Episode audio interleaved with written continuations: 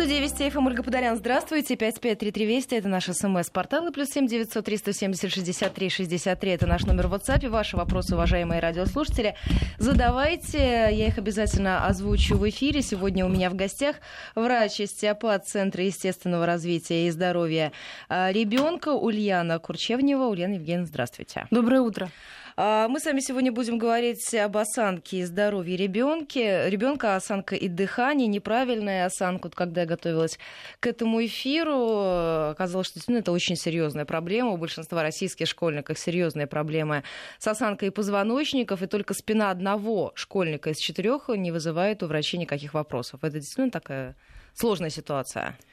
Да, действительно, ситуация с осанкой в настоящее время очень сложная, и я боюсь, что статистика 1 к 4 – это очень сильно завышенная. На самом деле, по разным источникам, примерно у 80% школьников в возрасте с 7-8 лет уже начинаются изменения осанки. Я бы хотела просто немножечко уточнить, что есть осанка. Дело в том, что до недавнего времени считалось, что осанка – это только спина, ну и, естественно, позвоночник. Но современная медицина открыла для себя такое совершенно невероятное событие, что все-таки спина и здоровье — это не только позвоночник, это же еще и конечности и череп. Ну, в данном случае мы говорим о школьниках. Мне кажется, нужно просто немножечко рассказать об этих компонентах. Я представитель остеопатии, чем очень горжусь, и хотела бы немножечко рассказать, что есть остеопатия. Остеопатия – это метод мануальной медицины, который работает с физическими напряжениями в теле посредством наложения рук на определенные участки тела. Философия остеопатии заключается в том, чтобы личность человека воспринималась целостно, а не дробить ее на мелкие кусочки. Ну, там руки, ноги, плечи, голова, уши. В общем, мы считаем, что человек — это целостная личность. Стилл, Эндрю Тейлор Стилл, который по праву считается основателем остеопатии, он считал, что причина болезни заключается в нарушении подвижности каких-либо участков. И, соответственно, для того, чтобы вылечить болезнь, нужно восстановить подвижность. И он, например, когда у человека болит голова, нужно не пить таблетку от головы, а нужно восстановить приток и отток крови к данной области. Ну, например, там, плечо. Если человек повредил, он часто жалуется, например, на головную боль. Ну, вот. Вот такая связь, да? Да. А скажите, когда возникают, в каком возрасте, с чем это связано, проблемы у ребенка с осанкой? Это школа. Это сильно раньше. Раньше считалось, что осанка начинает формироваться от момента рождения и заканчивается примерно около 20 лет, когда заканчивается формирование хрящевой ткани и переходит полностью в костную. Но если мы посмотрим на улицу и попробуем отличить человека 70 лет от человека 30 лет, мы это очень легко сделаем по осанке, по походке, по дыханию и по множеству еще факторов, которые мы каждый для себя определяем. Тогда вопрос, когда же сформировалась осанка? До 20 лет у этого престарелого человека или сильно позже? Ну, ответ очевиден. Вот. Но остеопаты, они считают, что осанка формируется задолго до рождения. Еще когда ребенок находится в утробе матери, есть много факторов, которые уже могут послужить причиной нарушения осанки. Ну, банальные примеры – это тазовое прилежание плода. Доказано уже достоверно, что дети, которые большую часть беременности находились в тазовом предлежании, они подвержены большему риску таких заболеваний, как дисплазия тазобедренных суставов, там, плосковальгусная деформация стоп. Это научный факт. Вот. И про осанку, поскольку она формируется всю жизнь, как мы поняли, да, на примере с престарелым человеком, то, соответственно, на нее можно и влиять, чем занимается успешная остеопатия. То есть, получается, в любом возрасте ее можно выправить? Да. А вот слушатели уже спрашивают, а можно ли сколиоз вылечить путем сна на фанере? Такой рахметовский, я бы сказала, метод. Жестокий способ. Даже не знаю, что лучше сколиоз или прямая спина. А скажите, в целом от матраса же многое зависит? Или нет? Многое зависит от матраса. Самое главное, выспится человек или нет. То есть на осанку это никак не влияет? Это влияет чуть-чуть, но влияет. Просто тогда давайте оговоримся, что влияет тогда на осанку. Да, давайте, да, мне кажется, прям по пунктам пройдем. Тогда и вопросы будут прям закономерные. На осанку влияет несколько факторов. Ну, их условно делят на внешние и внутренние факторы. Внутренние факторы – это состояние иммунной системы, нейроэндокринной системы, кровеносной системы. Ну, в общем, то, что наполняет человека. И внешние факторы. А это пресловутое питание, экология, дыхание, психоэмоциональное напряжение. В общем, то, что принято называть образом жизни. И если можно изменить хотя бы один компонент из образа жизни, значит, можно изменить и осанку. Матрасик туда же. А скажите, а что в первую очередь влияет на осанку? Ведь считается, что именно в школе, да, вот задается это движение в неправильную сторону, когда ребенок неправильно сидит, когда учителя не обращают на это внимания. Когда там, да, буквы Z выгибается спина, и ребенок в таком положении проводит все свое школьное время. Я вижу много людей, которые проводят время в таком положении, это не только школьники, и не у всех возникает сколиоз. И у меня возник вопрос, что же, почему же этот человек искривлен, а этот нет? Долго я наблюдала и искала, и, знаете, у меня есть очень хороший такой пример, очень яркий. Был такой хороший стоматолог, он даже есть, его зовут Джон Флаттер. Он провел колоссальное исследование в 20 веке о том, как связана осанка с неровными зубами и стопами. И мне кажется, что, конечно, ему надо за эту Нобелевскую премию дать. Он, поскольку стоматолог, он любит путешествовать, стоматологи любят путешествовать, и он ездил по разным странам и связывал, что влияет, да, на эту осанку и зубы. И обнаружил, что дети, люди, которые живут в африканских племенах, где они ходят босиком, едят пищу, которую нужно жевать бесконечно долго, и, как он говорил, что иногда ее прожевать невозможно, нужно выплевывать. Он говорит, что там, естественно, уровень физической активности сильно выше, чем у нас, современных европейцев. И у него есть такая статистика, что дети и люди в этих племенах подвержены кариесу менее 1%, что они вообще не слышали ничего о болях в спине, о головных болях, тоже не слышали, и у них как побочный эффект, он сказал, здоровые зубы, ровные зубы. Потом он не остановился, поехал по Европе, по городам Европы, и статистика была сильно печальнее. 80% людей имеют кариес, 80% имеют неровные зубы, 80% имеют нарушение осанки, плоскостопие, боли в спине, боли в голове, но дальше мы в курсе, что имеют европейцы. Вот, и тогда, соответственно, он задал такой вопрос, а что, если неровные зубы – это индикатор неправильной осанки? И, может быть, даже не просто индикатор, а является большим таким весомым компонентом, ну, составляющим этой осанки. Ну вот, и на этом основана, в общем-то, концепция целостного восприятия человека. Мы не можем просто вылечить спину и при этом не влиять на череп и стопы. Это то, почему вот я захотела рассказать эту тему. Вот, и поэтому почему школьник пришел в первый класс, и вдруг у него резко искривилась спина? Скорее всего, она уже имела какую-то тенденцию. Может быть, у него было нарушение прикуса. 7-8 лет – это средний возраст, когда начинают меняться молочные зубы на постоянные. Ну, то есть это очень такой большой пусковой фактор, почему осанка начинает меняться. А скажите, есть какой-то опасный период, когда дети больше всего подвержены сколиозу? Вот есть такие вспышки? Вы уже сказали по поводу этого возраста, когда меняются зубы. Там, да, 7-9 лет, может быть, это переход в подростковую фазу, 12-15, или такого не зафиксировано?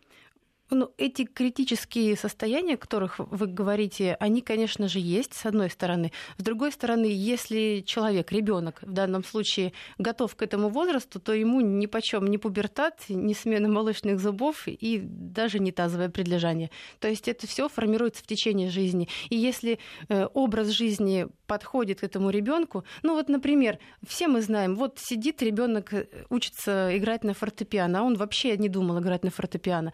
И ему говорят, сиди ровно, играй на фортепиано, давай, учи, тебя же там ждут на кружке по геометрии и бегом на танцы. А он вообще не планирует этим заниматься, он, может быть, хочет путешествовать. Из-за того, что у него часто возникает такой конфликт с семьей, ему не сказали, зачем ему нужно этим заниматься.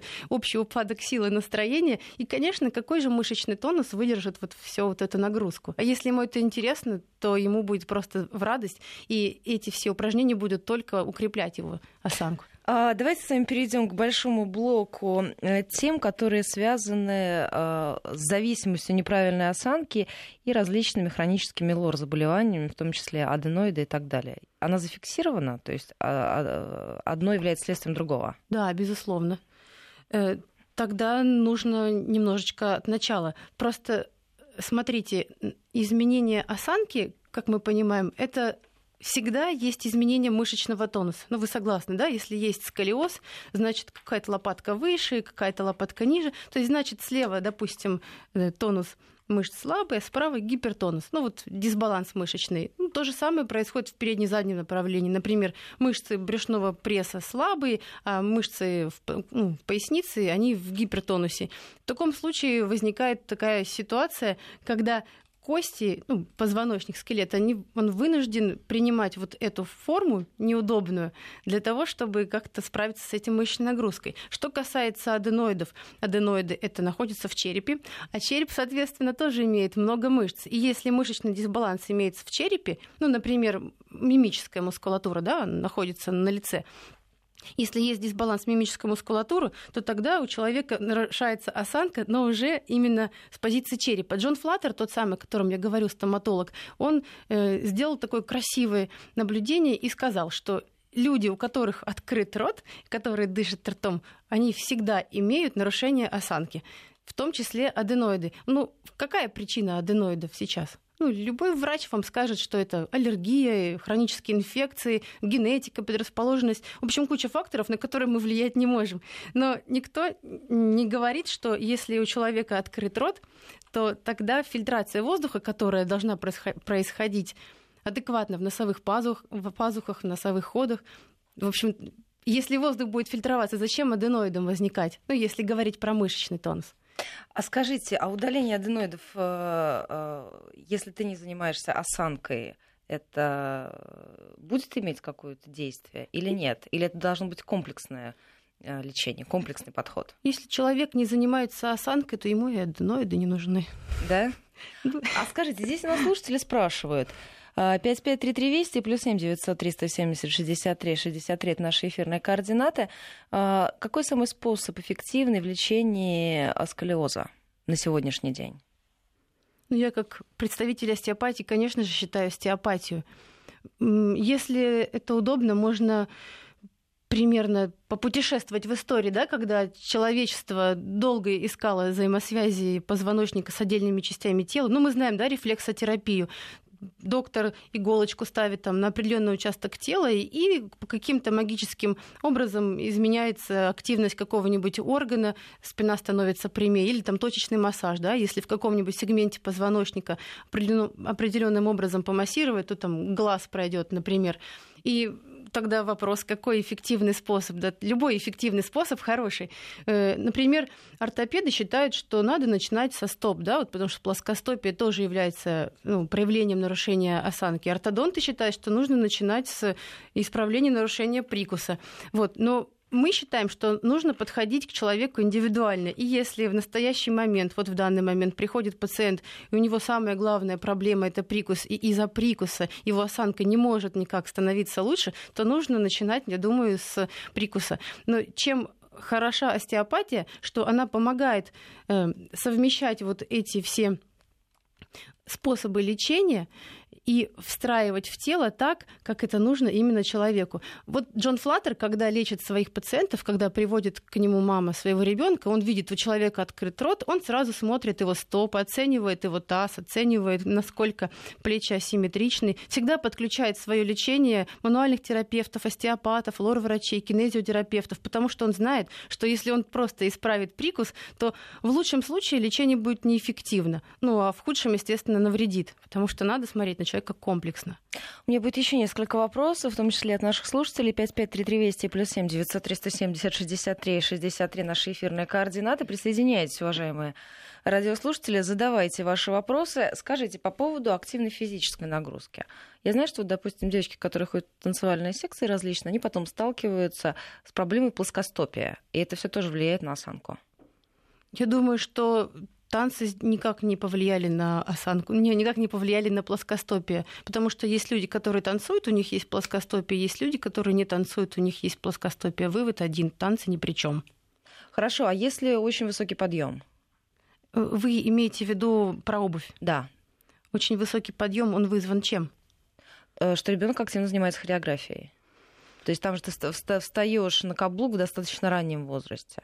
если там речь идет о бальных танцах. Каждый сам выбирает, как ему жить, инвалидизироваться.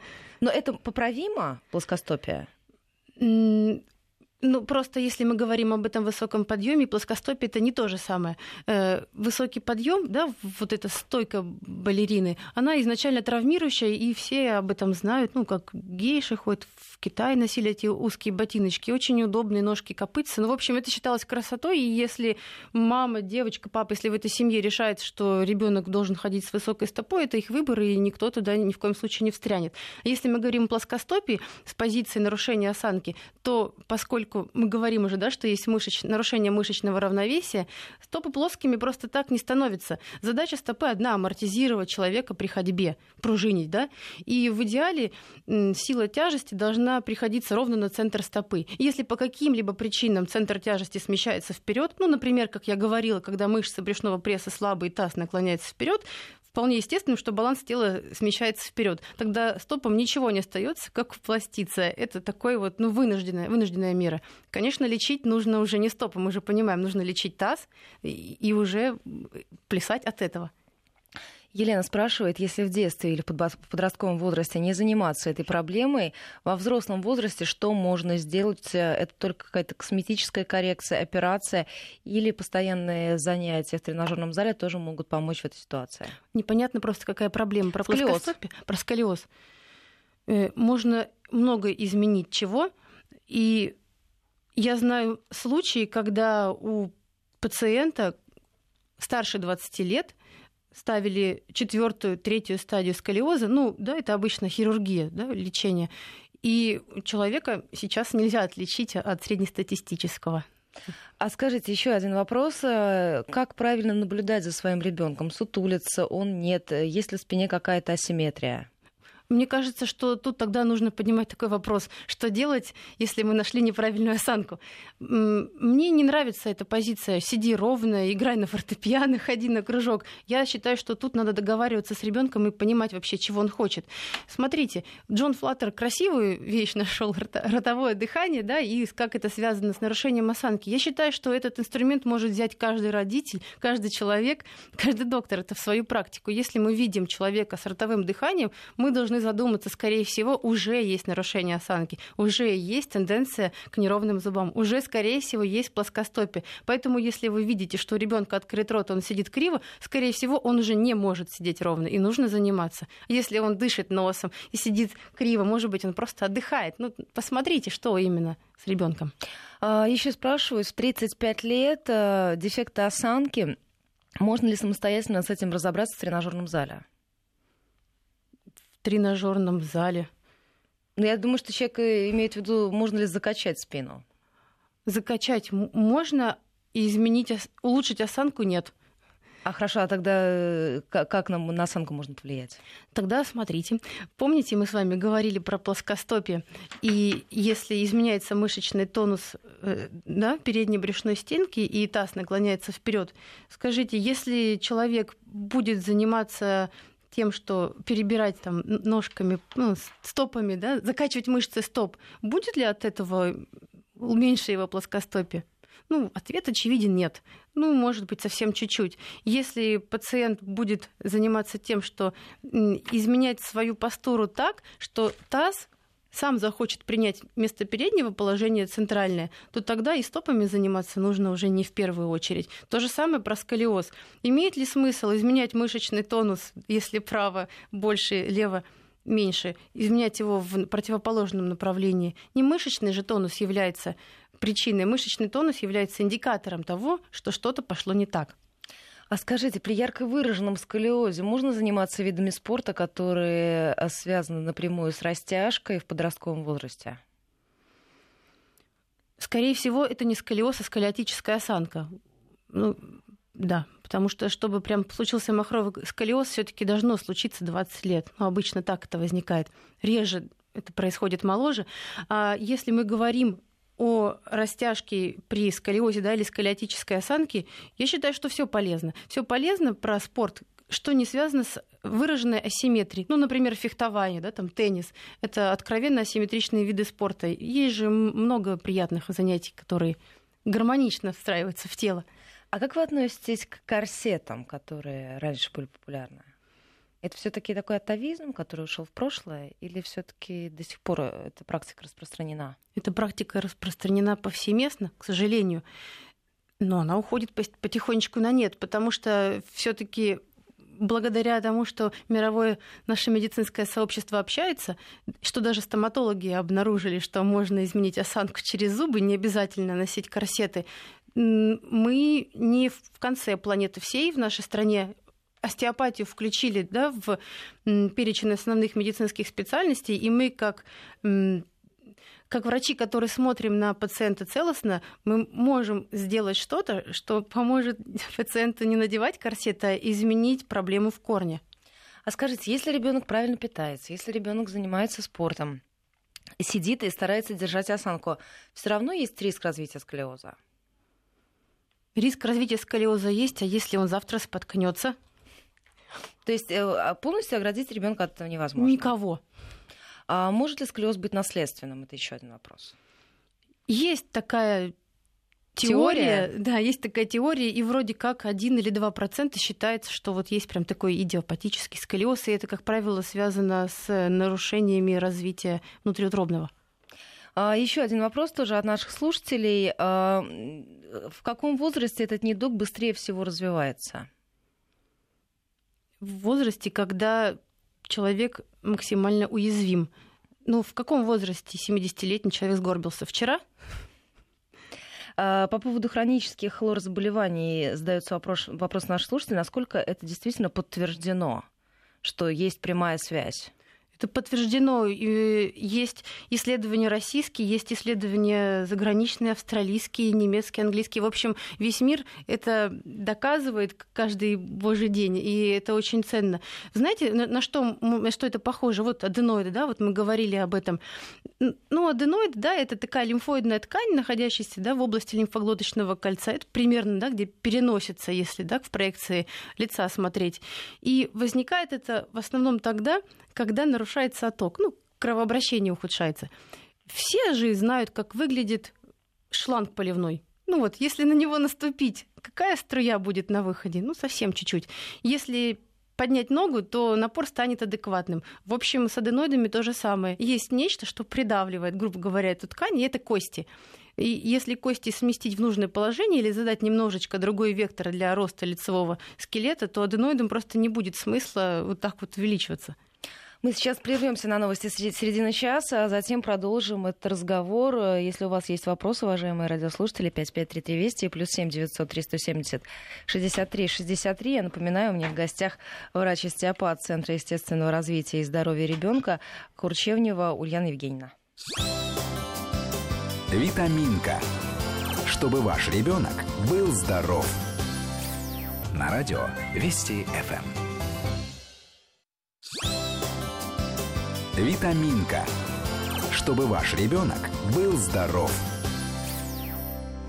9:33 в Москве. Мы возвращаемся в программу. Я напоминаю, у меня в гостях Ульяна Курчевнёва, врач-остеопат Центра естественного развития и здоровья ребенка. Говорим мы сегодня в этой студии об осанке. Давайте несколько вопросов от наших слушателей, которые в большом количестве у нас на СМС-портале 5533 Вести, +7 900 370 63 63.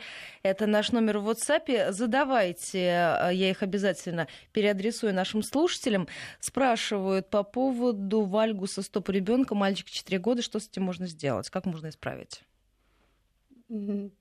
Если есть только вальгус, скорее всего, врач не досмотрел, наверняка есть что-то, опять-таки, с тазом, о котором я говорила. С этим можно сделать, нужно просто прийти к остеопату, ну, оценить, какая задача стоит. Так, еще один вопрос. Из-за тенниса у ребенка правое плечо больше левого, теннисом не занимается, можно ли это исправить? Да. Каким образом? Тут можно подключить несколько специалистов. Я предлагаю начать опять-таки с остеопата, который поможет восстановить кровообращение, да, улучшить и нормализовать мышечный тонус путем, да, своих манипуляций. И, скорее всего, придется заниматься каким-то видом спорта, который будет симметрично, да, загружать обе руки.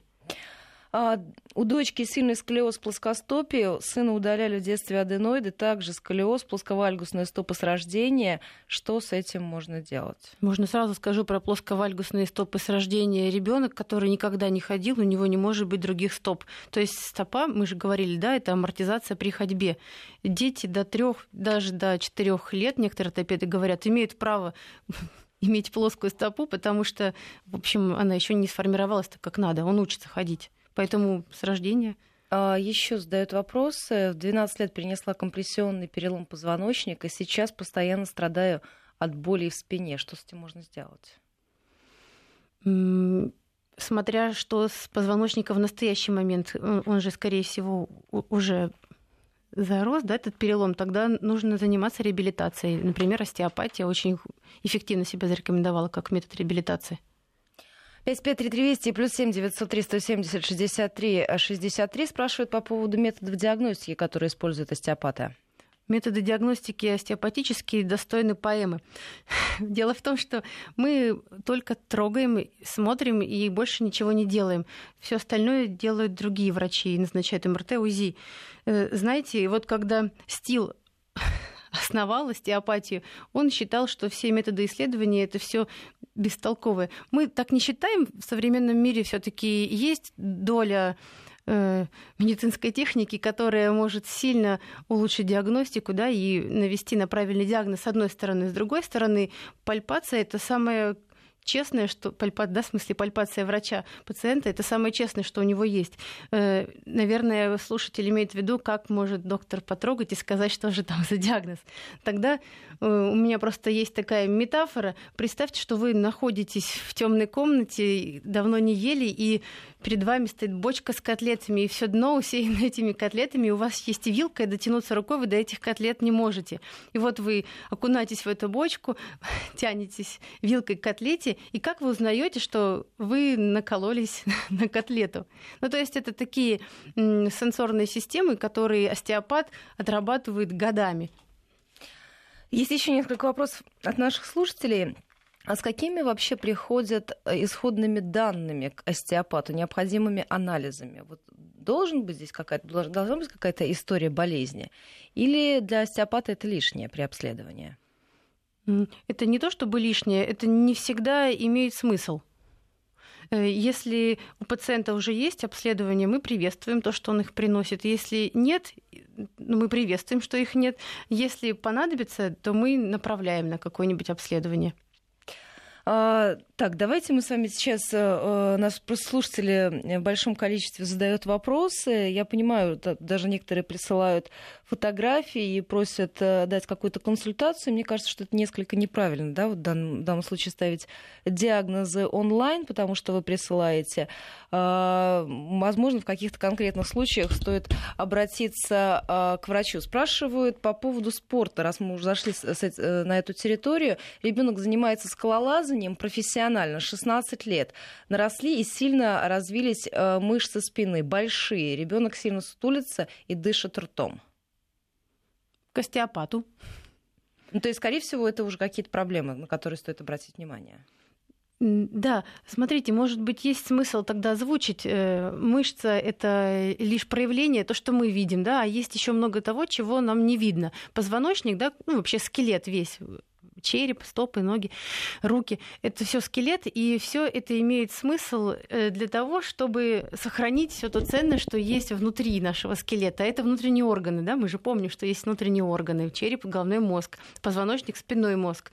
И если есть нарушение мышечного тонуса, это не всегда мышцы, если это не прямая травма, да, виновата. Это значит то, что в данной конкретной области по какой-то причине нарушается подвижность органа. Мы же говорили, что есть подвижность, и это признак здоровья. И если орган, как и сустав, перестает двигаться, он начинает болеть. А если он начинает болеть, тело начинает так разворачиваться, так адаптироваться к этому органу, чтобы как можно меньше ресурсов энергетических затрачивать. Скажите, специальная обувь может помочь исправить плоскостопие? Тогда вопрос, что есть специальная обувь. И есть такое мнение, что правильная ортопедическая обувь — это с задниками, очень жесткая, которая формирует в кавычках стопу правильно. Но если мы вспомним эту историю про африканских детишек, они вообще про обувь ничего не слышали. Да, я видела таких детишек. Не так давно, когда ездила в отпуск, мне кажется, никаких проблем совершенно не было с этим. Если можно, буквально несколько слов, потому что я вижу очень много таких вопросов. А где можно выучиться на врача-остеопата? В России теперь это так сложно, теперь нужно стать врачом, то есть это 6 лет медицинского вуза, а потом 4-годичное обучение. Я рекламу не даю, но в России много школ остеопатических.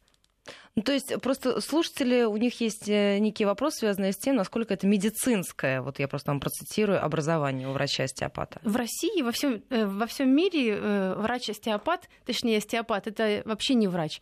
Это только в нашей стране такие повышенные требования к таким специалистам. То есть вопрос заключается в том, это альтернативная медицина? Нет, это официальная медицина. С 1 января 2018 года каждый врач-остеопат будет лицензирован, и он как офтальмолог, как уролог, он на полных правах.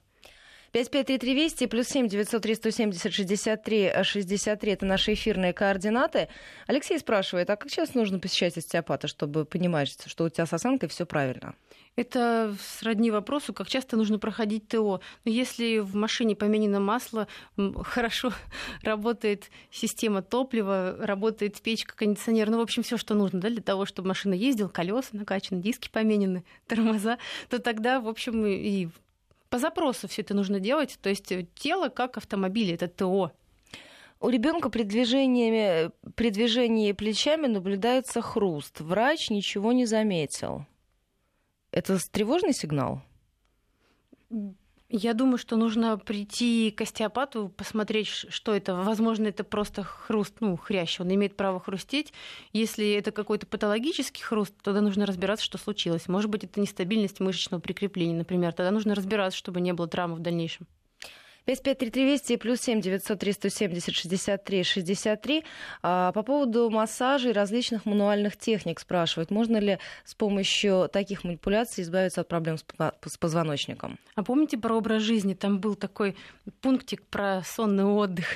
И массаж очень часто выступает в роли отдыха, и я рекомендую всем массаж, ванны как отдых, потому что нам часто не хватает при нашем таком ритме жизни именно отдыха. Мы очень хорошо тонизируемся, очень плохо расслабляемся. А по поводу того, как часто можно делать массаж, ваши рекомендации? Несколько раз в год повторять курсы сеанса? Если это доставляет удовольствие и расслабление, то можно делать каждый день.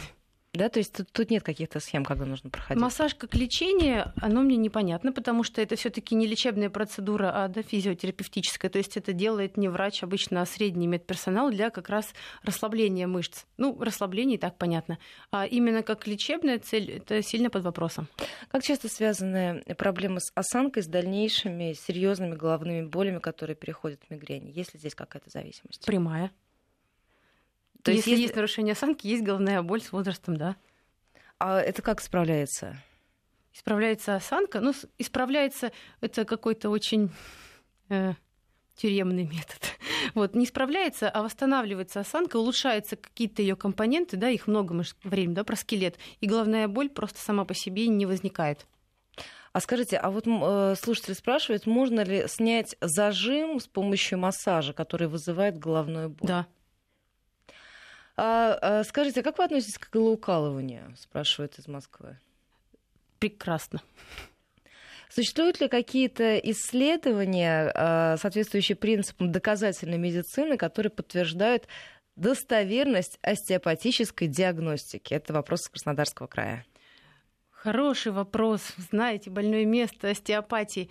Эти работы ведутся, есть, и даже несколько я лично смотрела, читала. Столкнулись с проблемой сколиоза у ребенка. Сначала лечились у остеопатов, параллельно собирали информацию и общались с другими врачами. Разные методики. Стоит ли здесь равняться на какую-то золотую середину? Или ты должен пройти курс лечения у одного специалиста, у остеопата, да, а потом обращаться к другому специалисту? Может ли здесь быть какое-то смешение в вопросе той же самой осанки или сколиоза и так далее? Я думаю, что... Я правильно поняла вопрос? То есть остеопаты и другие врачи, да, говорят? Да, к которым человек обращается параллельно. И, соответственно, лечение тоже проходит параллельно у одного специалиста и у другого специалиста. Я просто предлагаю разобраться, насколько нужно это смешивать, а если нужно, то с какой целью. Потому что если мы говорим, например, про аденоиды, часто достаточно гимнастики, и остеопатического лечения, а можно резать и капать. Ну, в общем, как это все смешать, я не понимаю. Мы сейчас прервемся на информацию о погоде, затем продолжим. Витаминка. Чтобы ваш ребенок был здоров. Сегодня в программе «Витаминка» говорим об осанке. 5533 Вести плюс 7 900 370 63 63. Это наши эфирные координаты. Еще успейте задать ваши вопросы, уважаемые радиослушатели. Вот в частности спрашивают. У племянницы сколиоз 4 степени. Врачи в голос советуют операцию. Можно ли обойтись другими способами лечения? Тут нужно посмотреть, какой возраст, хотя даже и возраст, наверное, не имеет никакого значения в данном случае. Есть, я же уже говорила, есть такие случаи, и их ни единицы, ни десятки, и даже не сотни, когда человек с 4-3 стадии сколиоза, которым говорят оперироваться, занимается активно остеопатией, настолько подстроил свой образ жизни, чтобы эта осанка формировалась у него правильно, что за буквально несколько месяцев с 4 стадии она может перейти плавненько в 3-ю, 2-ю, в 1-ю и сойти на нет. Еще задаются вопросами по поводу ношения учебной сумки в одной и той же руке. Но это не только учебные сумки, я знаю, что там женщины тоже привыкают, да, и носят сумку на одном и том же плече. Неудобная обувь, постоянный каблук, недостаточное освещение рабочего места. Все это в дальнейшем будет связано с нарушением осанки? Нет, такое чувство, как будто человек, который написал этот вопрос, он списал, как возникает сколиоз. Конечно же, будет. Нельзя привыкать к этому телу.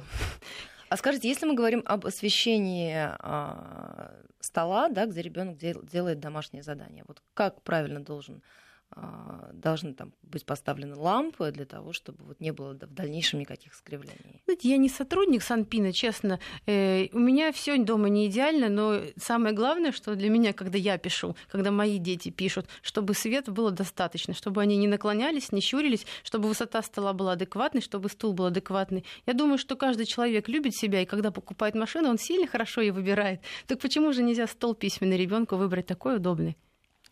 Аня спрашивает из Москвы, может ли остеопат исправить вывих челюсти? Может. Разница между длиной ног 8 мм, сколиоз 1 степени, серьезные головные боли. Это исправимо? Скорее всего, да.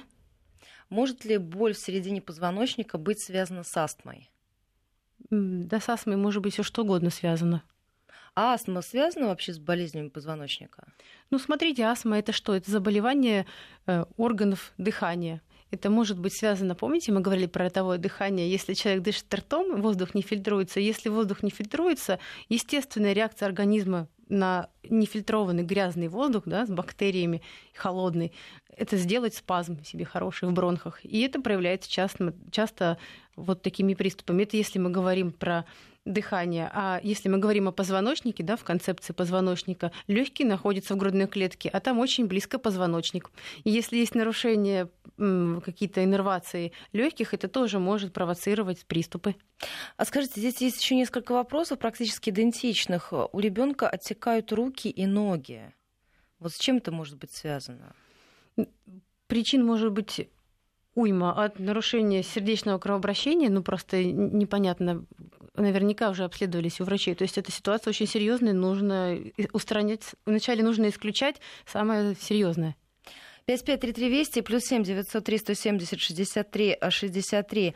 Наши эфирные координаты. Спрашивают из Москвы: в качестве реабилитации после серьезной травмы позвоночника врач-остеопат может помочь? Врач-остеопат обязательно должен быть включен в комплекс реабилитации этого ребенка.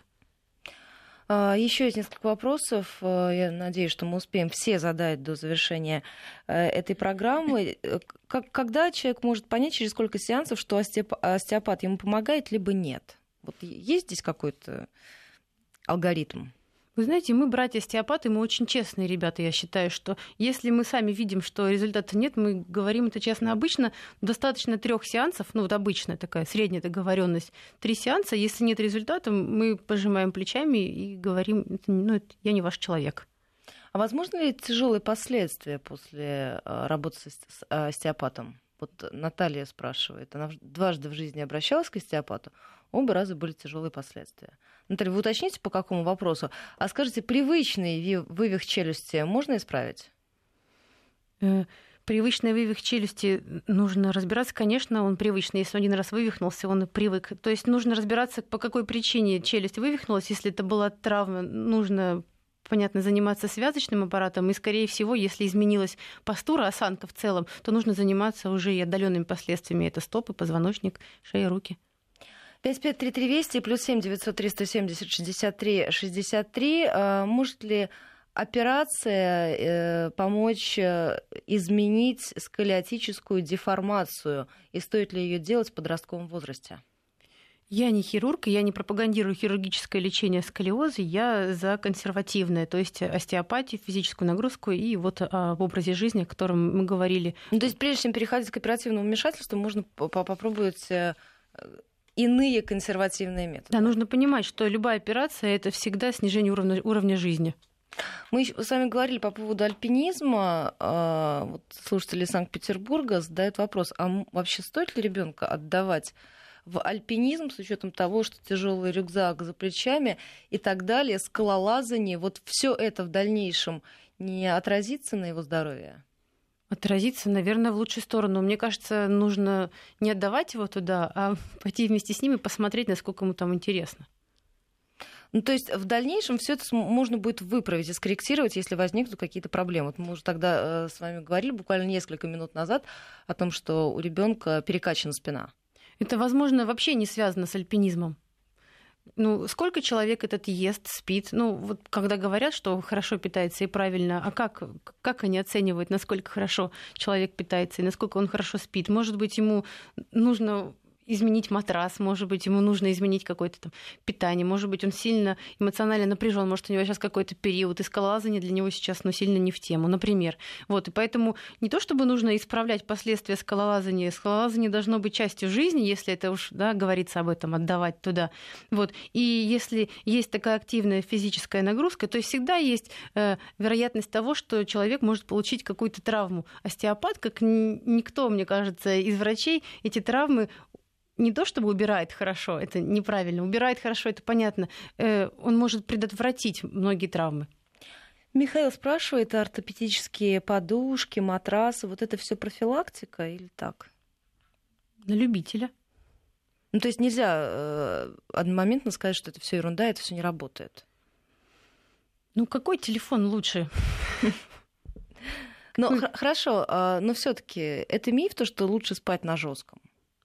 Если при этом человек высыпается, ну, если он проснулся без головной боли, сказал, что какие хорошие гвозди были вколочены в мою фанеру, я так хорошо не спал, или если, как принцесса на горошине, вот эта маленькая горошинка просто в синяки стерла ее тело, зачем же мучиться? Я благодарю вас за этот разговор. У меня сегодня в гостях в программе «Витаминка» была Ульяна Курчевнёва, врач-остеопат Центра естественного развития и здоровья ребенка. Говорили мы об осанке, дыхании, о том, к чему может привести неправильная осанка, как можно неоперативно все это исправить. Эта программа обязательно появится на нашем сайте radiovesti.ru. «Витаминка». Чтобы ваш ребенок был здоров.